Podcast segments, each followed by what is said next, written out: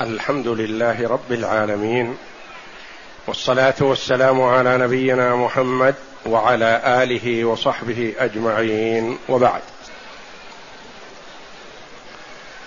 عن علي رضي الله عنه أن النبي صلى الله عليه وسلم قال يوم الخندق ملأ الله قبورهم وبيوتهم نارا كما شغلونا كما شغلونا عن الصلاة الوسطى حتى غابت الشمس.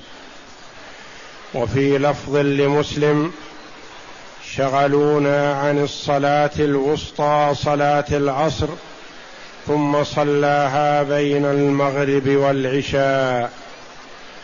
وله عن عبد الله بن مسعود رضي الله عنه قال حبس المشركون رسول الله صلى الله عليه وسلم عن صلاة العصر حتى احمرت الشمس أو اصفرت.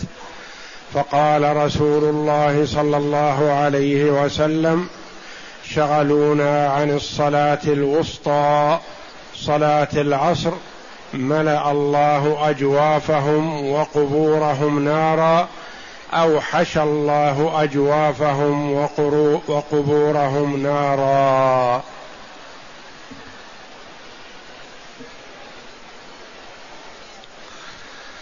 هذان الحديثان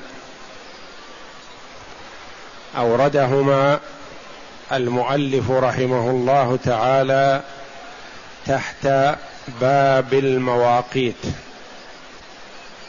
أي مواقيت الصلاة.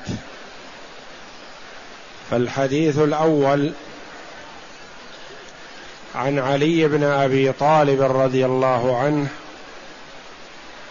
أن النبي صلى الله عليه وسلم قال يوم الخندق ملأ الله قبورهم وبيوتهم نارا. كما شغلونا عن الصلاة الوسطى حتى غابت الشمس. وفي لفظ لمسلم شغلونا عن الصلاة الوسطى صلاة العصر ثم صلاها بين المغرب والعشاء. والحديث الآخر عن عبد الله بن مسعود دعاؤه صلى الله عليه وسلم على المشركين لما شغلوه عن الصلاة الوسطى صلاة العصر. اولا قوله أن النبي صلى الله عليه وسلم قال يوم الخندق التي هي غزوة الخندق. أو غزوة الأحزاب حينما تحزب مشرك قريش مع مشرك العرب مع اليهود على حرب النبي صلى الله عليه وسلم في المدينة. وجاءت الأحزاب وعسكروا شمالي المدينة. فحفر النبي صلى الله عليه وسلم والصحابة معه رضي الله عنهم الخندق شمالي المدينة من الحرة الشرقية إلى الحرة الغربية. من الشرق إلى الغرب من جهة الشمال ليصدوا المشركين ليصدوا المشركين واليهود عن اقتحام المدينة. وذلك في السنة الخامسة أو السنة الرابعة من الهجرة. وتم هذا بمشورة سلمان الفارسي رضي الله عنه. لأن الأحزاب لما تحزبوا واجتمعوا ما كان لأهل المدينة قبل بهم. فحفر الخندق ليكون حاجز بينهم بين من في المدينة وبين المشركين. المعسكرين في شمالي المدينة. فسميت هذه الموقعة بالخندق لحفر النبي صلى الله عليه وسلم والصحابة معه الخندق وهو الحفر في الأرض ليمنع التجاوز. وسميت وقعة الأحزاب وغزوة الأحزاب لأن المشركين تحزبوا مع اليهود على رسول الله صلى الله عليه وسلم والمسلمين. وكفى الله المؤمنين شرهم فأرسل الله عليهم الريح وأرسل عليهم جندا من جنده زلزلوهم وأخافوهم فولوا الأدبار منهزمين بحمد الله.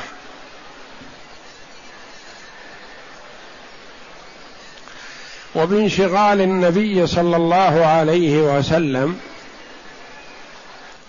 في مواجهة الكفار من قريش وسائر العرب واليهود انشغل صلى الله عليه وسلم عن صلاة عن صلاة العصر. وهل هو صلى الله عليه وسلم انشغل بذلك مع ذكره للصلاة؟ ولكنه أخرها مع ذكره إياها أو أنسوا أو أنه صلى الله عليه وسلم نسيها. لمن شغل به من مواجهة الكفار. فلم يصلي صلى الله عليه وسلم العصر إلا بعدما مضى وقت من الليل. صلاها بين صلاة المغرب بين وقت المغرب ووقت العشاء. يعني عند غياب الشفق الأحمر صلوات الله وسلامه عليه. وكان هذا قبل نزول الآيات في بيان صلاة الخوف. في قوله جل وعلا حافظوا على الصلوات والصلاة الوسطى وقوموا لله قانتين.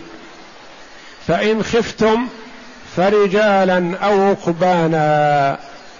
فإذا أمنتم فاذكروا الله كما علمكم ما لم تكونوا تعلمون. صلاة الخوف نزلت في قوله تعالى فإن خفتم فرجالا أو ركبانا. يعني يصليها المرء راكبا أو ماشيا مستقبل القبلة أو غير مستقبل القبلة حتى وإن كان يكر ويفر ويضرب بالسيف. ولها صور ذكرها الفقهاء رحمهم الله في كتب الفقه وسنمر عليها إن شاء الله في كتابنا هذا لأنه لا يخلو إما أن يكون العدو في جهة القبلة فللصلاة صفة أو كان العدو في غير جهة القبلة فلها صفة أخرى.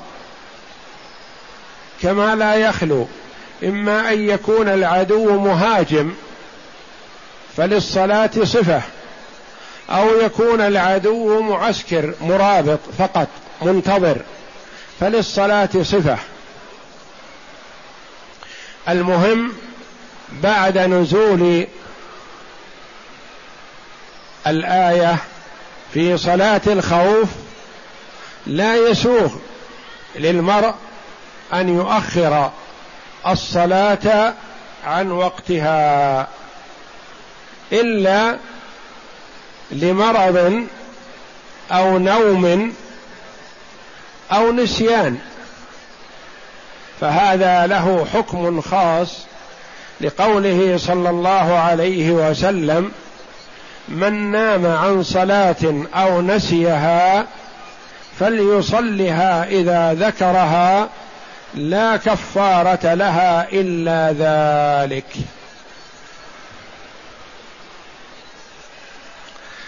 فالرسول صلى الله عليه وسلم سمعه علي رضي الله عنه يقول ملأ الله قبورهم وبيوتهم نارا. كما شغلونا عن الصلاة الوسطى حتى غابت الشمس. وفي لفظ لمسلم شغلونا عن الصلاة الوسطى صلاة العصر. الحديث المتفق عليه شغلونا عن الصلاة الوسطى ولم يسمها صلى الله عليه وسلم. في رواية مسلم بين هذه الصلاة الوسطى أنها صلاة العصر والمراد بالوسطى أي الفضلى فالاوسط الشيء أفضله. والله جل وعلا وصف هذه الأمة بأنها أمة وسط والوسط الخيار. فالصلاة الوسطى التي هي الفضلى وفسرت في هذا الحديث بأنها صلاة العصر وهذا هو الراجح وهو قول الجمهور.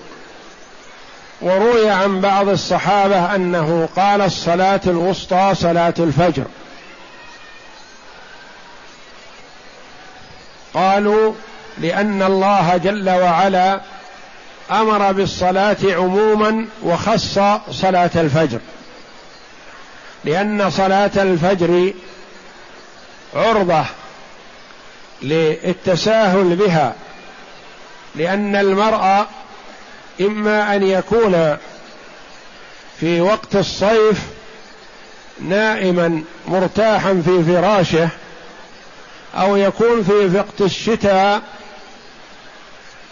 في مكان دافئ مستريح له عرضة لأن يتساهل في صلاة الفجر. فحث الله عليها بخصوصها لأنها الوسطى الفضلى. وقال بعضهم الصلاة الوسطى صلاة الظهر. وقال بعضهم صلاة المغرب. وقال بعضهم صلاة العشاء. فالأقوال كثيرة في الصلاة الوسطى لكن أشهرها أنها صلاة العصر أو صلاة الفجر. والقول بأنها صلاة العصر آكد وأصح والله أعلم. وقوله ثم صلاها بين المغرب والعشاء أي بين وقت المغرب ووقت العشاء كأنه صلاها عند غياب الشفق. يعني تأخر في الصلاة حتى صلاها في ذلك الوقت.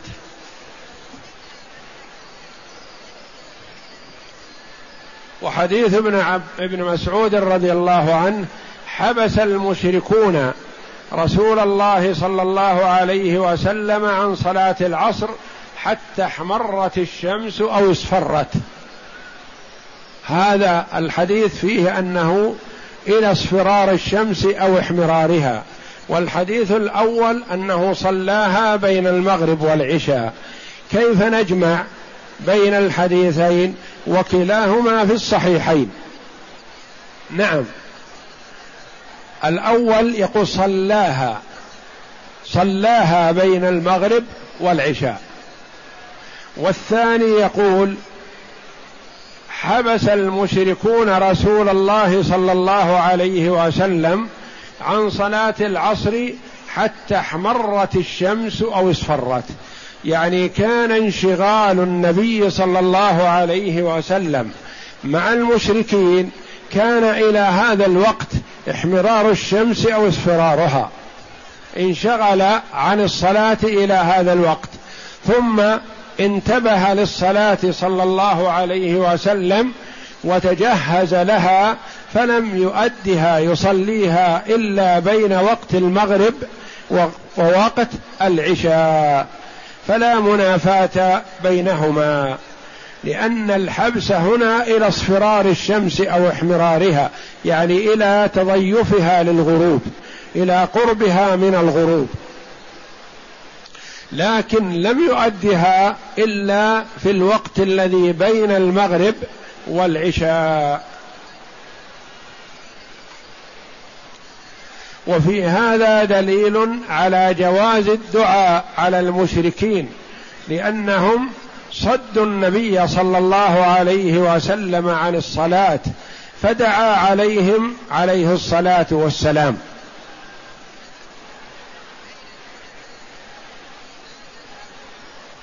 وفي قوله صلى الله عليه وسلم شغلونا عن الصلاة الوسطى صلاة العصر دليل على أن المراد بالوسطى هي صلاة العصر لأهميتها وفضلها.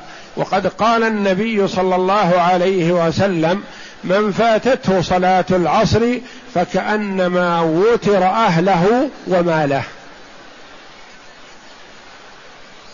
وصلاة العصر أكد عليها النبي صلى الله عليه وسلم لأن الناس فيها ينشغلون في معاشهم وتجارتهم وبيعهم وشرائهم فأكد عليها صلى الله عليه وسلم لئلا ينشغل المرء بشيء من أمور دنياه عن صلاته. وفي قول عبد الله بن مسعود رضي الله عنه ملأ الله أنه قال الرسول عليه الصلاة والسلام ملأ الله أجوافهم وقبورهم نارا أو حشى الله أجوافهم وقلوبهم وقبورهم نارا. دلالة على حرص الصحابة رضي الله عنهم وأرضاهم على رواية الحديث بلفظ النبي صلى الله عليه وسلم. وأنهم ما كانوا يروون الحديث بالمعنى وإلا فأجو فحشى الله وملأ الله. ليس بينهما فرق كبير في المعنى.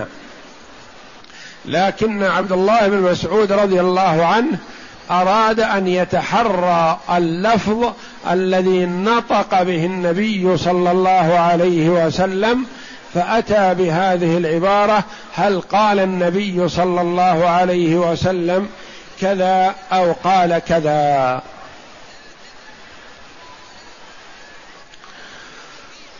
والحديث دليل على أن من فاتته صلاة نسيانا أو نوما أن عليه أن يؤديها إذا ذكرها ولا ينتظر بها ولا يؤخر ذلك خلافا لما يفعله بعض الناس جهلا. إذا فاتته صلاة العصر أخر قضاءها من إلى اليوم الثاني عصرا. وإذا فاتته صلاة الظهر أخر قضاءها إلى اليوم الثاني ظهرا وهكذا وذلك جهل ومخالفة لسنة رسول الله صلى الله عليه وسلم لأن النبي صلى الله عليه وسلم قال في الحديث الصحيح من نام عن صلاة أو نسيها فليصلها إذا ذكرها لا كفارة لها إلا ذلك. هذا قوله صلى الله عليه وسلم وفعله كذلك حينما نام عن صلاة الفجر بادر عليه الصلاة والسلام بعدما استيقظ وانتقل من المكان الذي نام فيه ثم صلى صلاة الفجر بعد طلوع الشمس وارتفاعها. وكذلك حينما انشغل عن صلاة العصر بقتال الكفار لما فرغ من ذلك صلى الله عليه وسلم وذكر صلى صلاة العصر بين المغرب والعشاء ولم يؤخرها صلى الله عليه وسلم.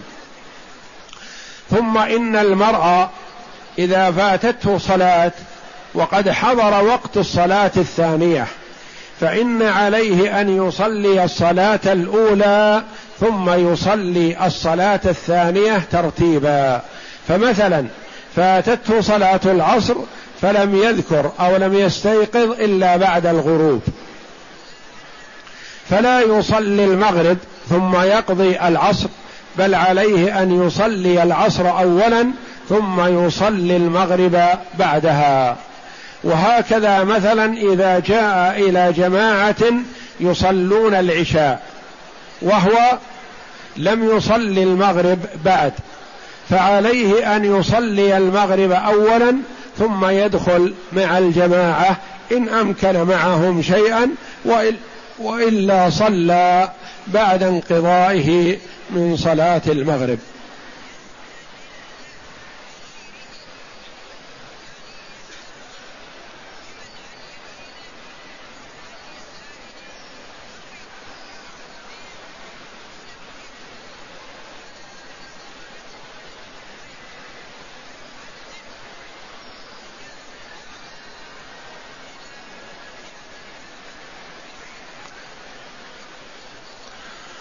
قال العلماء في الحديث دليل على جواز تأخير الصلاة عن وقتها لعدم التمكن من أدائها.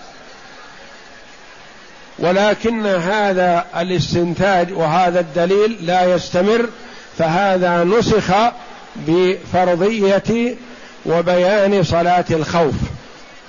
فالمرء لا يؤخر الصلاة عن وقتها ما دام ذاكرا لها إن استطاع كما أمر الله جل وعلا بركوعها وسجودها وخشوعها وإلا يصليها على حسب ما يستطيعه. اتقوا الله ما استطعتم حتى وإن كان ضاربا بالسيف. فليصلي ولا يؤخر الصلاة عن وقتها ما دام ذاكرا لذلك. والله أعلم. وصلى الله وسلم وبارك على عبد ورسول نبينا محمد وعلى آله وصحبه أجمعين.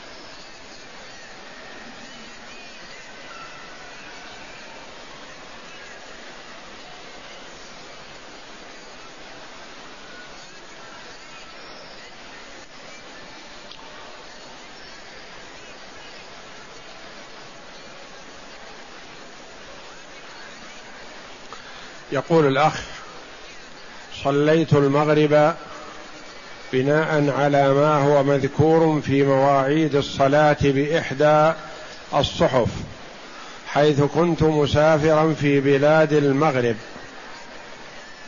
وفي اليوم التالي علمت من المركز الإسلامي بأني قد صليت المغرب قبل موعدها بربع ساعة. فهل تجب علي إعادة الصلاة؟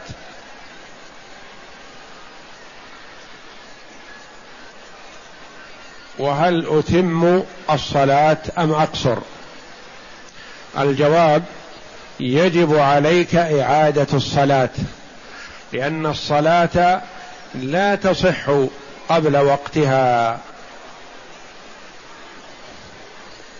تصح الصلاة بعد وقتها قضاء وأما قبل وقتها فلا تصح إلا إذا كانت الصلاة تجمع مع التي قبلها كمن جمع الظهر والعصر في وقت الظهر أو جمع المغرب والعشاء في وقت المغرب.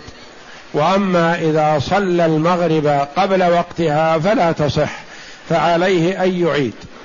وما دام الآن مقيم وهو يقضي صلاة سفر فعليه أن يتم ولا يقصر إذا كان صلى معها في وقتها مثلا العشاء. وأما المغرب فصلاتها فهي ثلاث ركعات حضرا أو سفرا.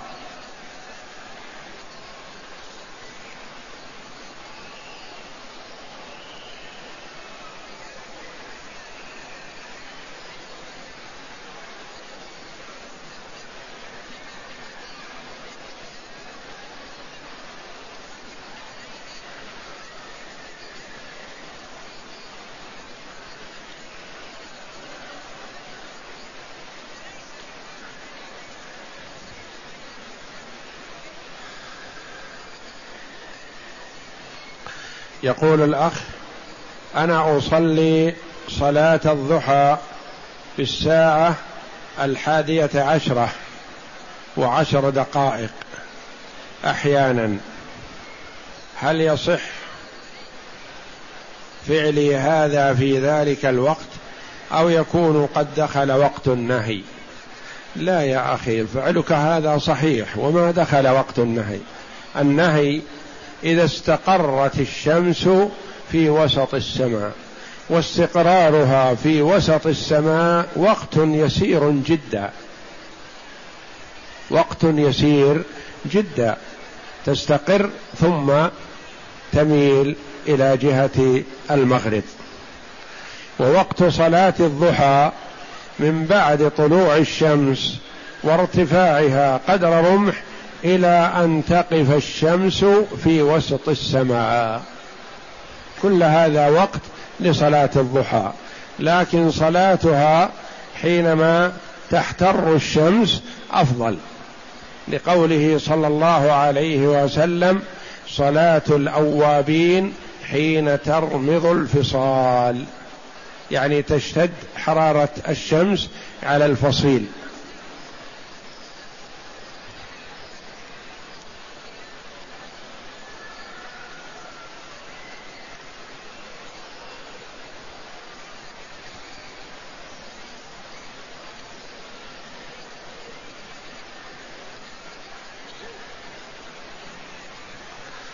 يقول من كان محافظا على صلاة الجماعة في جميع الأحوال إلا أنه يحزن حزنا شديدا إذا فاتته صلاة الفجر والمغرب والعشاء. خلاف ما لو فاتته صلاة الظهر والعصر. فهل يعني ذلك أن هذا المرء ضعيف الإيمان؟ لا يا أخي ما يعني هذا؟ وإنما ينبغي للمرء للمسلم للمؤمن أن يحزن لفوات الجماعة عليه في سائر الأوقات الخمسة. في سائر الأوقات.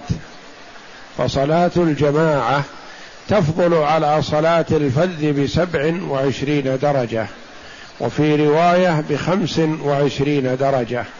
صلاة الجماعة تفضل على صلاة الفذ.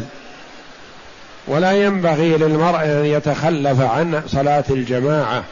يقول عبد الله بن مسعود رضي الله عنه لقد رأيتنا وما يتخلف عنها أي عن صلاة الجماعة إلا منافق معلوم النفاق.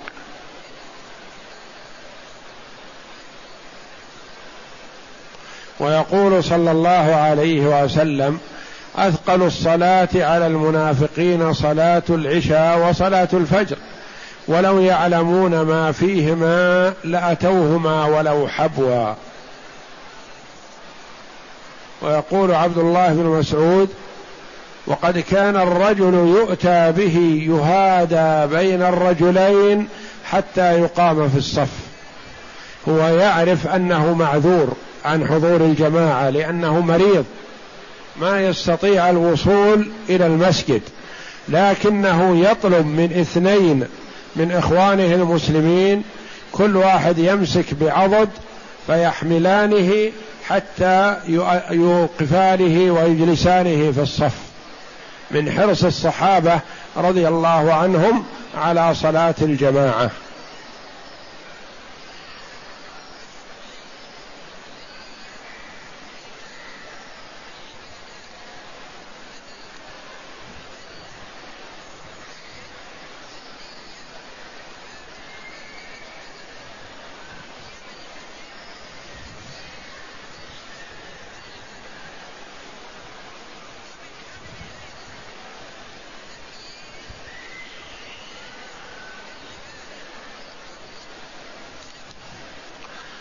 يقول من هو ولي المرأة الأحق بتزويجها مع ترتيب أولي أو لويتهم وماذا لو تولى العقد العم في وجود مع وجود الأب أو الخال مع وجود الأب؟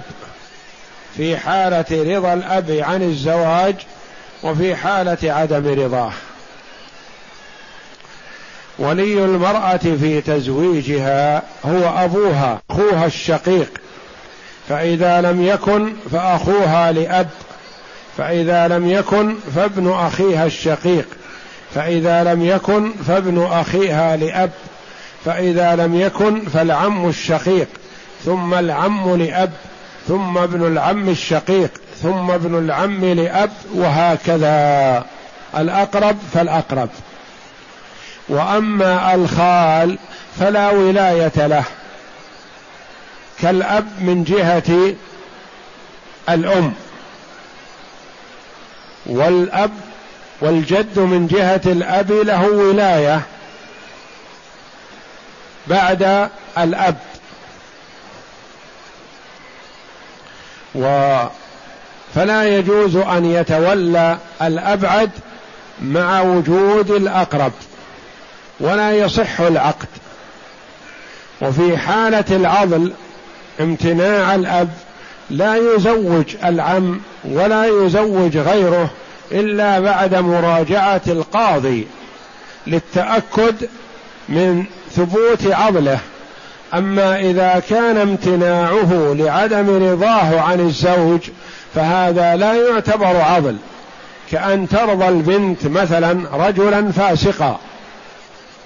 والأب لا يرضاه فلا يعتبر الأب في هذه الحال عاضل وإنما هو أبعد نظرا من بنته حيث أنه يريد أن يختار لها الرجل الصالح والمرأة قد ترضى بالرجل الفاسق لسبب من الأسباب لضعف نظرها و تأثرها مما حولها لأنها ربما يقنعها مقنع بقبول هذا الزوج مع عدم صلاحيته والأب أبعد نظرا. فلا يجوز إذا امتنع الأب عن التزويج أن يزوج من دونه إلا بعد الرجوع إلى الحاكم الشرعي ليثبت لديه العضل. فإذا ثبت لديه العضل نقل القاضي الولاية من الأقرب إلى الأبعد فالواجب التثبت في مثل هذا الأمر وعدم التسرع فيه. ولا يجوز أن يتولى العم ولا غيره والأب موجود إلا بوكالة منه. إذا وكل صح. كأن يقول الأب مثلا لأخيه زوج ابنتي ام فلان مثلا. يعتبر وكيل للأب. أو قال لخالها مثلا. أو لأخيها من الأم. وهؤلاء ليس لهم ولاية. وإنما هم وكلاء عن الأب. قال الأب لخال البنت زوج ابنتي مثلا بالرجل الذي ترضاه أو زوجها بفلان. أو قال لأخيها من الأم زوج أختك بفلان أو زوجها بالرجل الصالح الذي ترضاه. هذا يعتبر وكيل عن الأب وإلا فلا ولاية للخال ولا للأب من قبل الأم أب الأم ولا للأخ من قبل الأم. وإنما الولاية للعصبة الأب والجد والابن ومن يدلي بالأب.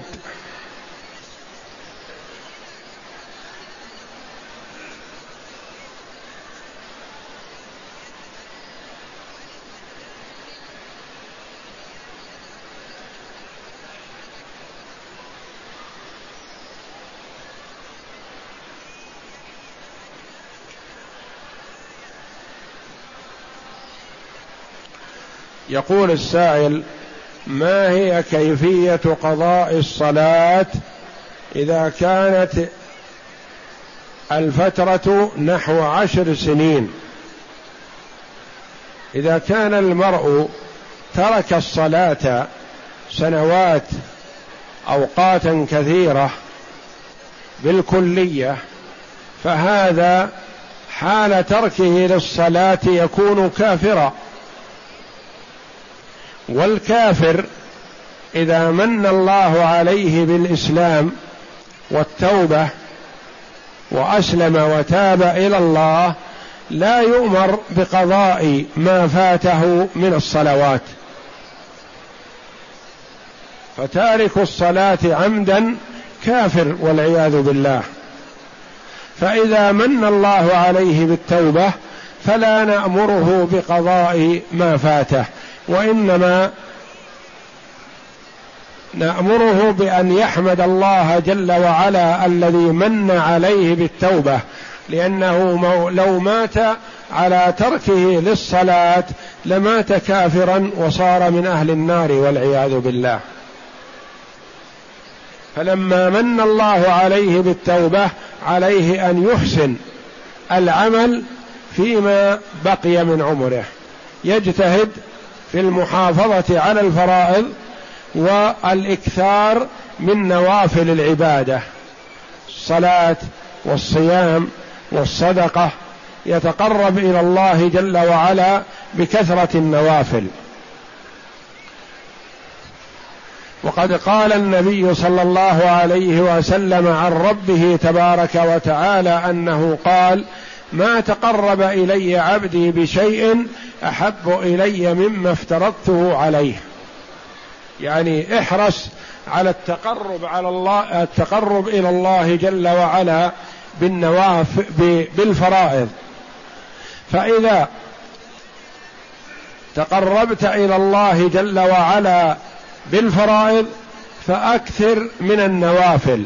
لقوله صلى الله عليه وسلم عن ربه جل وعلا ولا يزال عبدي يتقرب إلي بالنوافل حتى أحبه فإذا أحببته كنت سمعه الذي يسمع به وبصره الذي يبصر به ويده التي يبطش بها ورجله التي يمشي بها ولئن سألني لأعطينه ولئن استعاذني لأعذنه أو كما قال صلى الله عليه وسلم.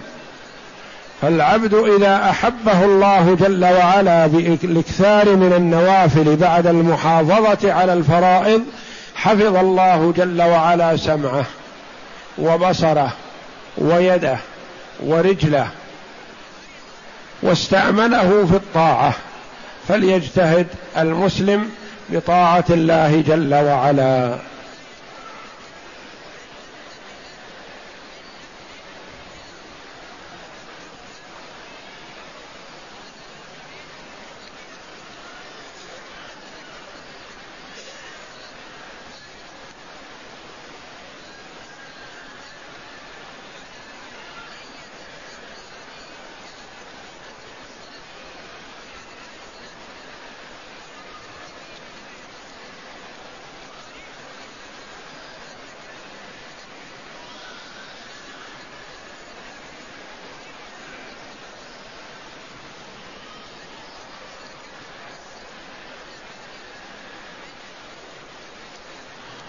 يقول من نسي صلاة الظهر من يوم السبت مثلا ولم يذكر ذلك إلا يوم الجمعة فهل يصليها ويصلي ما بعدها من الصلوات التي قد صلاها من أجل الترتيب والجواب لا.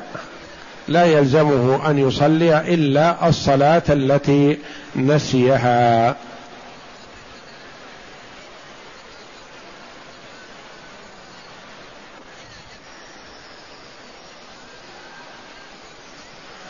من نام عن صلاة المغرب واستيقظ وهم يصلون العشاء هل يصلي المغرب مع الجماعة في صلاة العشاء بنية المغرب؟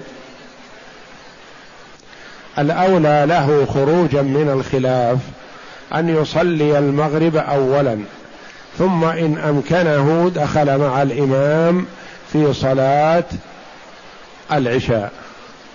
وأجاز بعض العلماء أن يصلي المغرب مع الإمام حال صلاته للعشاء فإذا أكمل ثلاث ركعات جلس ولم يقم مع الإمام في الصلاة الرابعة وينتظر الإمام فإذا سلم الإمام سلم معه.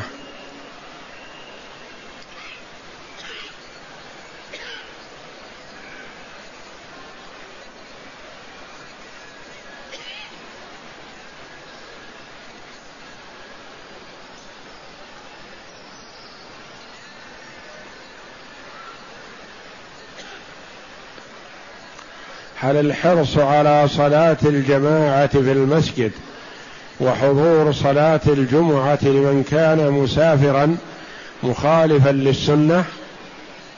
لا يا أخي. إذا كنت في مكان ما تقام فيه الجماعة وأنت مسافر وحدك فلا ينبغي لك أن تتخلف عن الجماعة من أجل أن تقصر.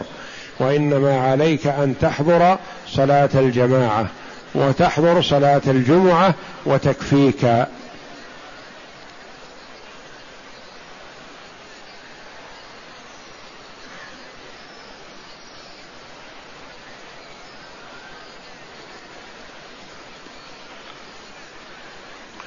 يقول إذا شك رجل أنه قد نسي شيئا من نسكه في حج أو عمرة ولكنه ذبح فدية احتياطا لذلك فهل يجوز له أن يأكل منها؟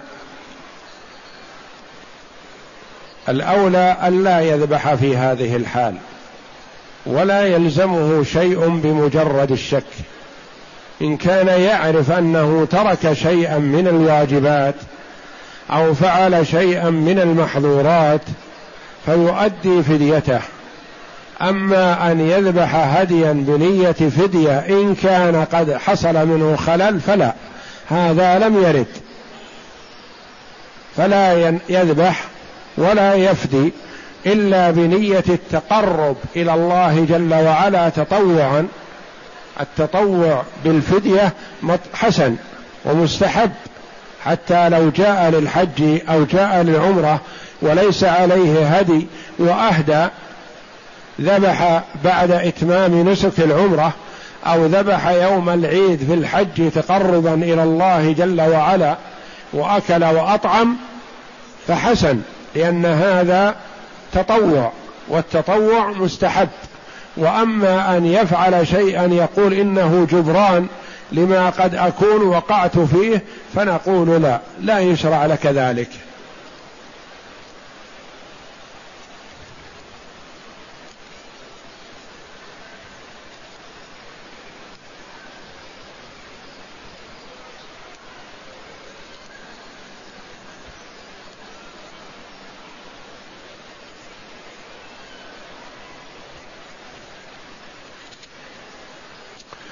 تقول السائلة ذهبت إلى المدينة وأحرمت من هناك ثم جاءتني الدورة ودخلت مكة وأحللت الإحرام قبل أن أؤدي العمرة أي لبست النقاب فماذا علي؟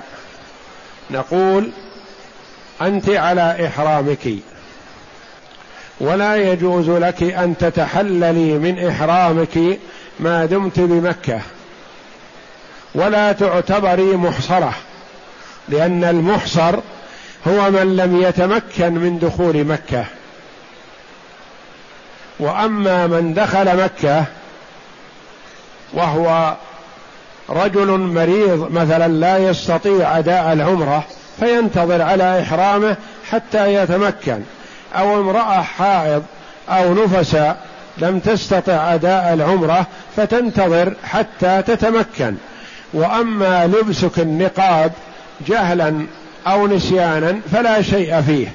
عليك أن تتجنبي محظورات الإحرام وتبقي على إحرامك حتى تؤدي عمرتك التي أحرمت بها.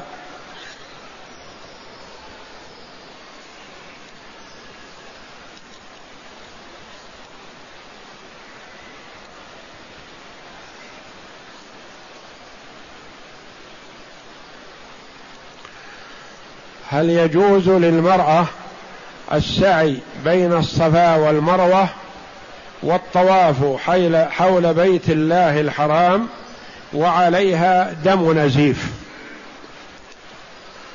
الجواب السعي نعم تسعى بين الصفا والمروة وتتخذ وقاية تمنع نزول الدم وتؤدي سعي العمرة. لأنه لا يشترط لسعي العمرة طهارة حتى وإن كانت حائض.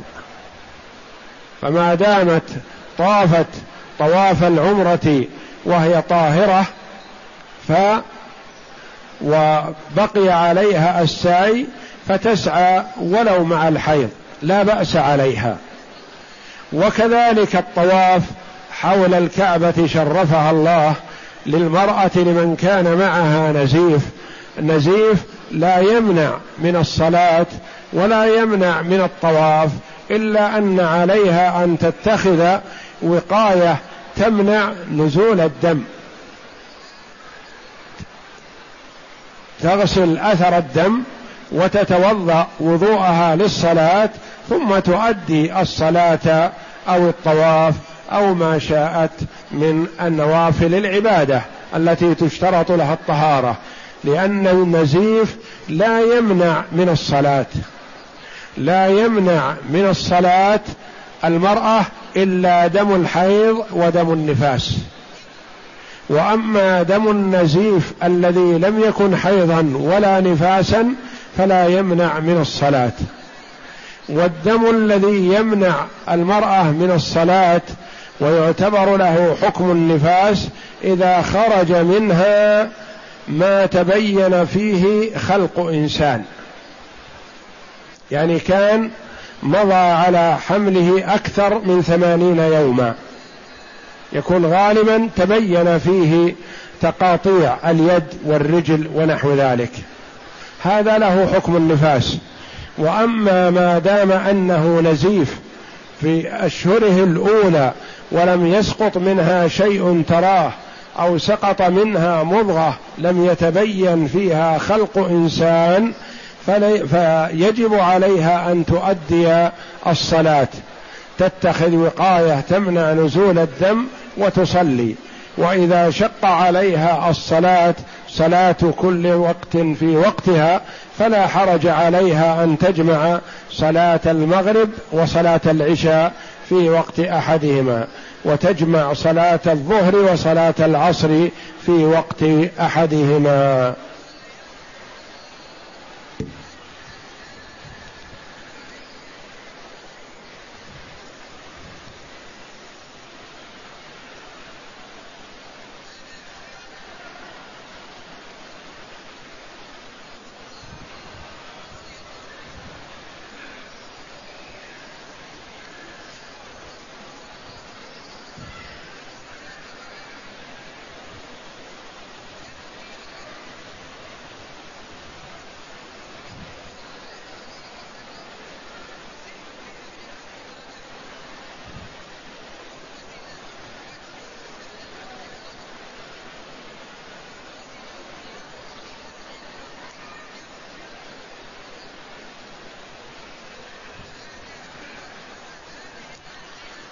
يقول السائل هل تقرأ الفاتحة بعد قراءة الإمام لها؟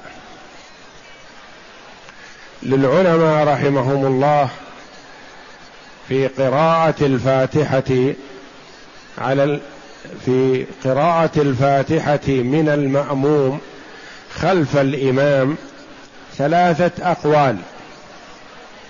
الأول قالوا يجب على المأموم أن يقرأ الفاتحة سواء كانت الصلاة سرية أو جهرية.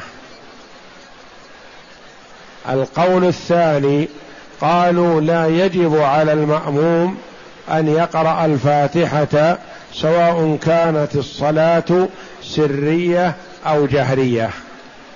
قول يجب وقول لا يجب. القول الثالث التفصيل.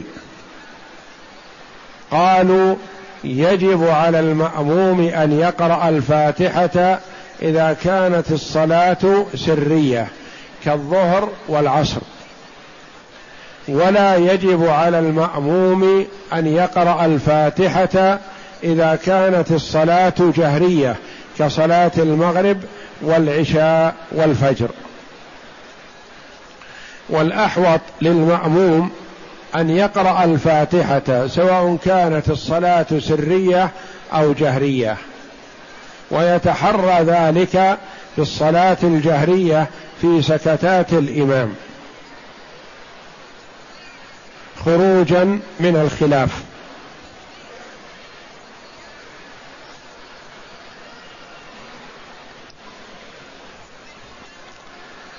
يقول السائل لقد قدمت إلى مكة واعتمرت والآن أود أن أعتمر لعمتي المتوفاة.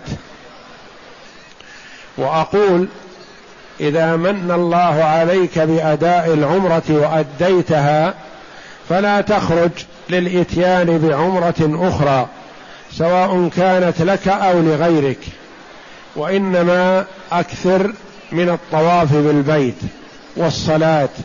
وقراءة القرآن والذكر ولزوم المسجد وغير ذلك من العبادات. ولا تخرج للإتيان بعمرة أخرى وقد دخلت مكة بعمرة. فإذا سافرت إلى مكان ما قريب أو بعيد ورغبت في العودة إلى مكة فعد إليها بعمرة عن نفسك أو عن من شئت. وأما وأنت بمكة وقد أديت عمرتك فلا تخرج للإتيان بعمرة أخرى.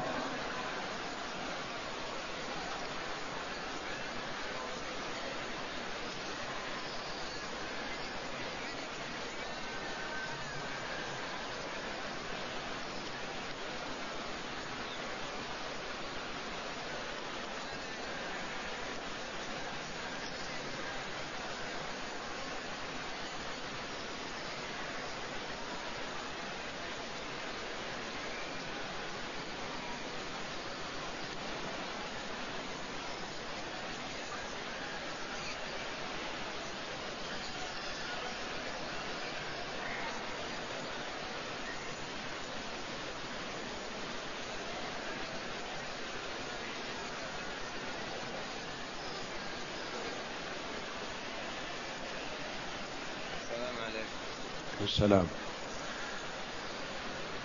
يقول السائل هل تجوز ولاية الأب التارك للصلاة تزويج ابنته المسلمة المصلية؟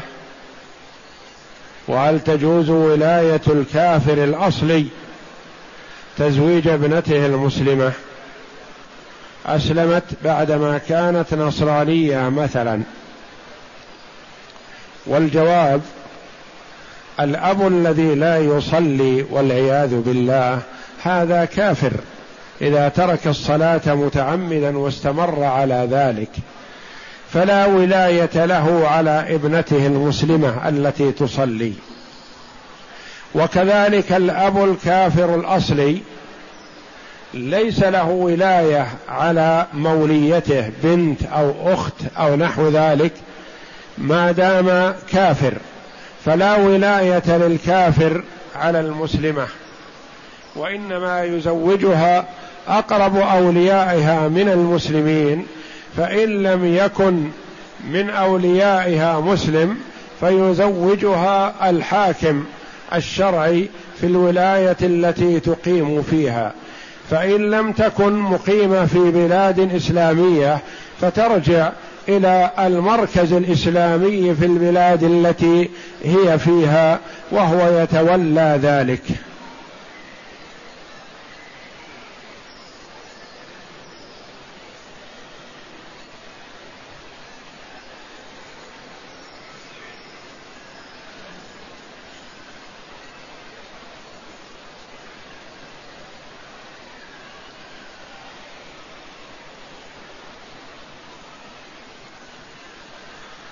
تقول السائلة امرأة حدث لها عدة إجهاضات وفي إحدى المرات حملت حتى الشهر السادس ونصحها طبيب أجنبي بعدم الصيام ولكنها صامت وبعد ذلك حدث وأن نزل الجنين فهل كانت مخالفة بمخالفتها أمر الطبيب لها سبب في ذلك وهل يلحقها إثم الجواب لا لا يلحقها إثم ولا يسوغ لها أن تأخذ بقول طبيب كافر.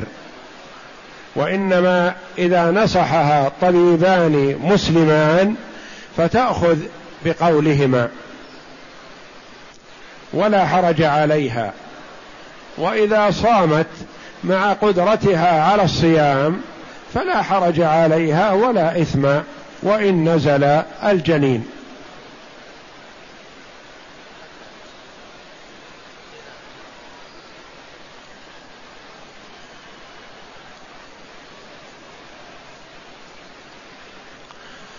تقول السائلة إذا امتنع الأخ الأكبر عن العقد لأخته الشقيقة فهل يجوز للأخ الأصغر الشقيق عقد الزواج؟ الجواب نعم. لا فرق بين الصغير والكبير ما دام الصغير بالغ. فهو الصغير البالغ يزوج سواء رفض الكبير أو لم يرفض لأن الولاية حسب الأقربية والقوة. وأما من حيث الصغر والكبر فلا أثر لذلك. يعني يجوز أن يزوج ابن عشرين سنة مثلا أخته بينما له أخ أكبر يبلغ خمسين سنة أو أكثر من ذلك أو أقل. لا حرج. ولا دخل للسن في ذلك. ما دام أنها رضيت به فالأخوة الأشقاء على حد سواء.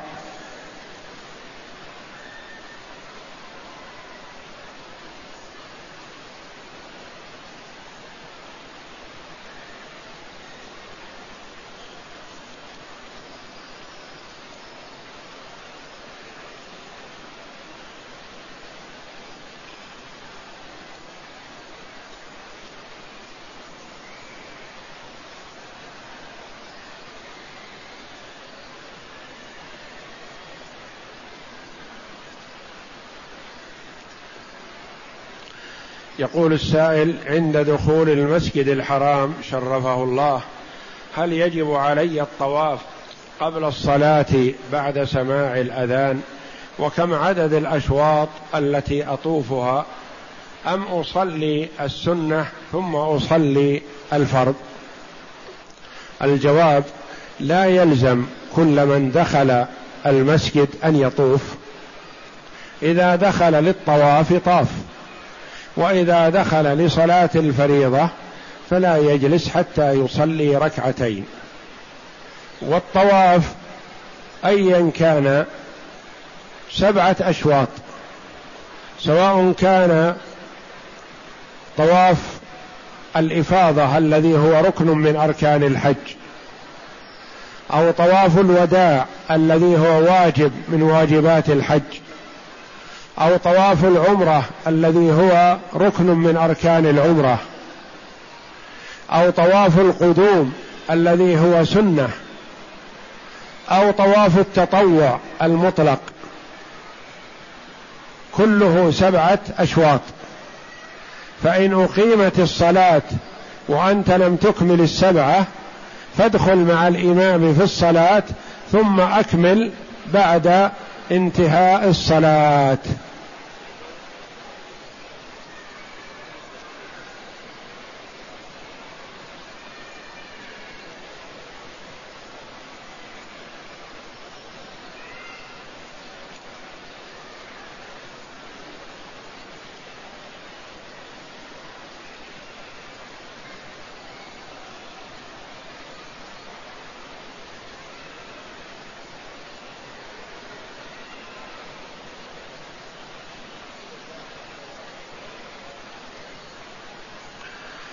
رجل دخل مع جماعة يصلون العشاء وهم في سفر فدخل معهم يظنها المغرب فصلى به معهم وهم يقصرون فما الحكم؟ لا حرج عليه إذا سلم الإمام من الركعتين يقوم هو ويأتي بالركعة الثالثة لصلاة المغرب ثم يصلي العشاء إن كان مسافرا بعد ذلك وإن كان مقيما فينتظر صلاة العشاء في وقتها.